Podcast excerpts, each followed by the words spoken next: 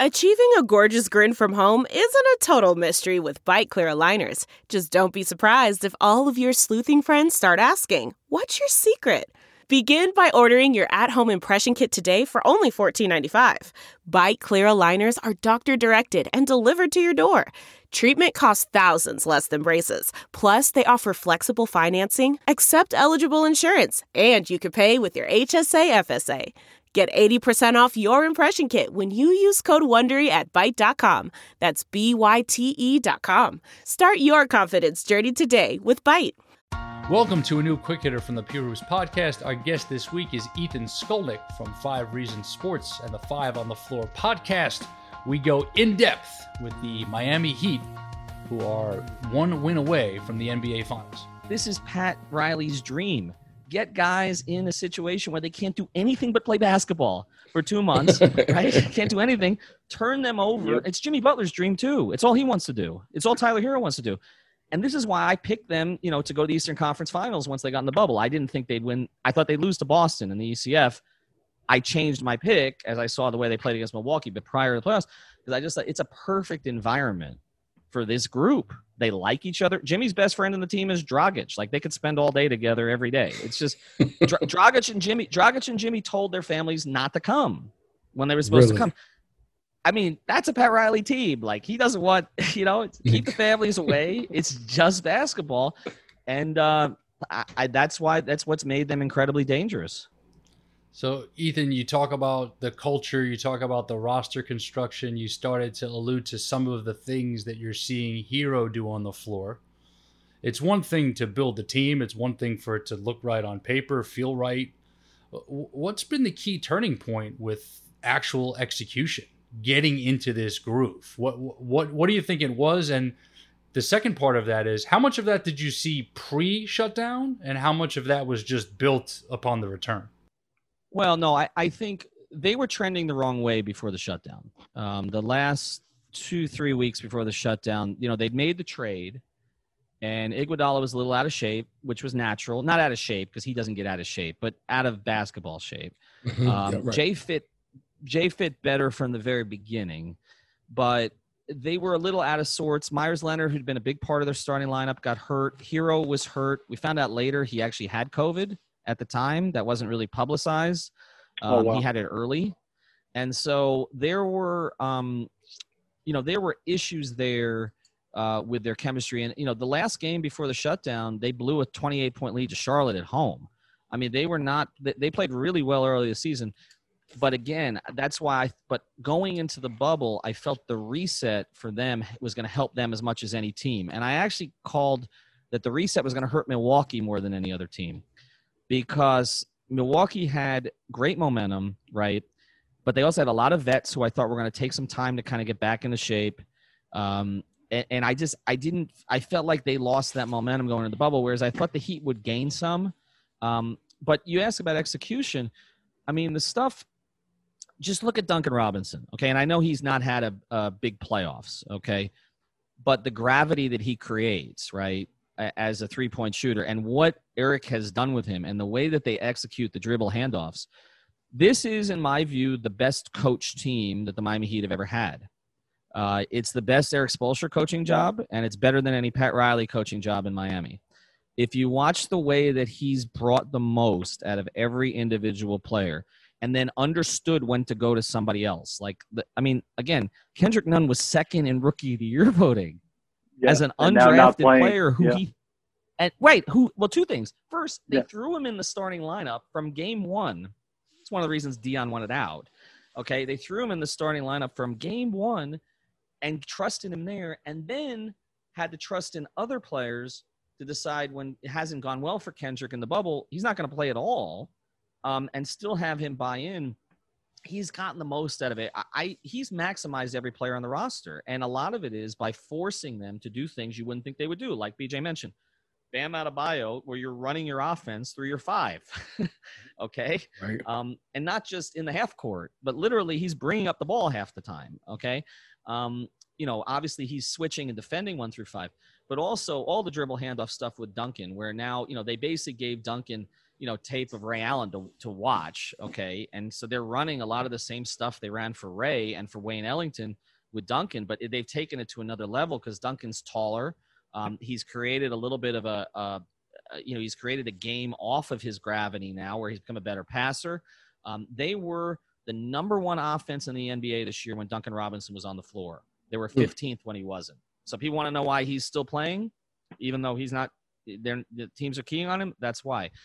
But I mean, and then again, to me, the best example, and the other thing Eric noticed and picked up on that no other coach of Jimmy Butler's has picked up on is that Jimmy's best asset offensively is his unselfishness and his playmaking. And I remember uh, Eric sat down with us at Media Day, which, believe it or not, Heat Media Day was literally 362 days ago. It's going to be a full year. I mean, this is how long the season has gone. Eric sat wow. down with us a year ago, and he looked he looked so excited. It was like the weight of Whiteside had been lifted off of him because he could not coach him another minute. And and he basically he sat down with us and he essentially said to us, um, you know, nobody's talking about Jimmy Butler as a playmaker. And it was just clear he had already decided how he was going to use him. And to play off of Jimmy's inherent unselfishness instead of the, the mythology of his selfishness, uh, I think was the key thing that set the tone. And then telling Goran Dragic, who was an all star two years ago, who still in some ways is their best offensive player, and telling Goran Dragic, we need you off the bench. You're going to replace Dwyane as our sixth man. We need you off the bench. And getting Goran to buy into that is another of, and then making the decision in the postseason okay, we saw Eurobasket Goran in this kind of situation. I want you on the floor for 35 minutes. You're going to start. How many decisions has he had to make to get them to this stage? You know, they don't have a guy on their team who was drafted above ninth overall and that's their 36 year old Andre Iguodala. Um, the whole rest of the team, they're undrafted free agents. Jimmy was drafted 30th. yeah. You know, Herro and Bam were middle of the first round.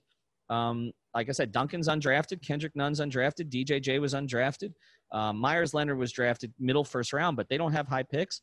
He's just maximized everybody. So I said it's the best. It's the best uh, head coaching job that I've seen in Miami, and Pat's had some good ones, obviously. Yeah, you, you talk about Coach Spo and every now and then you'll see these coaches take steps. Coach Spo is, without question, in my opinion, he's moved into that elite category just on what he is doing this year. I mean, this is an exceptional job he's doing.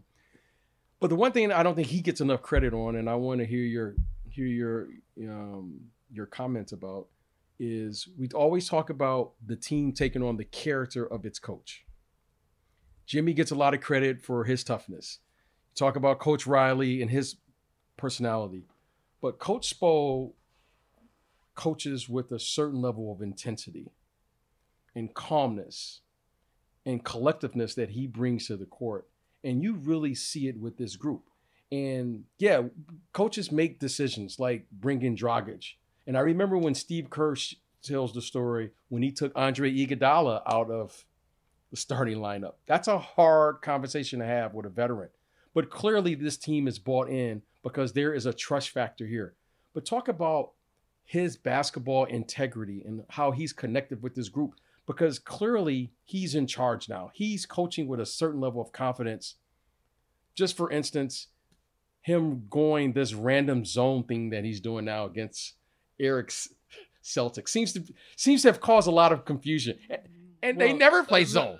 Let, let, me let me let, let me let me let me say one thing. We'd be running different. You're not the guest here. We'd be we would be you. running we would be running different offense if it was Eric Celtics against this zone. Back to you. I mean, this is. I mean, talk about Coach Spo. I mean, he's he's really putting his imprint on this group. Yeah, no, this is more his group than any other. Um, but I think that he is a product of the experiences he's had in Miami, and I think a lot of it does start with when you have stability in an organization and trust there that a lot of things follow from that. And you know look uh, if you go back to when eric took over in 2008 you know he had two I, I, in some ways incredible seasons because he had really one player. I mean dwyane was at the peak of his powers at that point and should have been the mvp in 08 09 that's the one. I know lebron I, I know and i know lebron well as eric knows uh, but I know that there's some that, you know, LeBron feels he should have had. Well, that one he shouldn't have had. That should have been Dwyane's in, in 08, 09. Um, but, you know, he got those two teams to the playoffs. And then, of course, Dwyane said, I need help because they had been holding back on getting him help because they were all targeting the summer of 2010. And then they got him the best help you could possibly get him, right, in 2010. And I remember having a conversation, and, and Eric has told me many times that there were three times he thought he would be fired. Uh, the first time was when they were going to recruit LeBron because why would LeBron want to play for Erik Spoelstra, who played for two years and came out of the video room? So that was the first time. The second time was when they started nine and eight and they were screaming at each other in Dallas, and LeBron was pretending not to bump Eric when he bumped Eric. And then they came out of that locker room, out of that players only meeting where we waited for them for 35 minutes, and Dwyane Wade said, We got to get our bleep together. Um, and then the next day, LeBron's people leaked to ESPN all the stuff that had been going on between LeBron and Spoelstra, and that LeBron wanted a different coach. And so that was the second time. And then the third time was when LeBron went catatonic in the 2011 finals, and they they obviously and they lost to Dallas because he couldn't post up JJ Barea all of a sudden, and then Eric thought he was going to get fired there. So three times that Eric thought he was going to get fired. That if he was coaching in another organization, he probably would have been fired. Well, once you're not fired there, and you win two championships. And I remember Eric telling me during the middle of that first year with the Big Three, saying, look, I'm going to be relaxed here because in 25 years, I can say I coached these guys. That was his attitude. It wasn't like an immense pressure. It was like, I'm coaching these guys, like LeBron James, Chris Bosh, and mm-hmm. Dwyane Wade. And so once you win those titles, there's a certain confidence. And then once you come out of it and the organization loses LeBron, but you still stick with the head coach, there's more confidence that comes out of it. And I do think that over time, look, they've had some battles behind the scenes that haven't been talked about. But like over time, I think Riley has just trusted him more and more and more to put on his imprint. A Pat Riley team would not have done pace and space, would not have done positionless, would not have done Pat Riley teams, as you know, BJ. They wanted to play through the five. Okay, I played against some of those teams. I don't think pace and space uh, was, was, was part no, of the uh, part of part of no, the chemistry. Not pace and space. No, Timmy and Zo, right? You know, PJ Brown, PJ Brown. PJ Brown at your four, right? I mean, Anthony Mason at the three, at the three. Okay, that's okay. Uh, I mean, Anthony Mason these days would be a five. We hope you listened to the full conversation with Ethan Skolnick. You can also check out the video versions of our quick hitters on our YouTube channel. Check out the Pure Hoops podcast every Friday from Pure Hoops Media. Stay pure.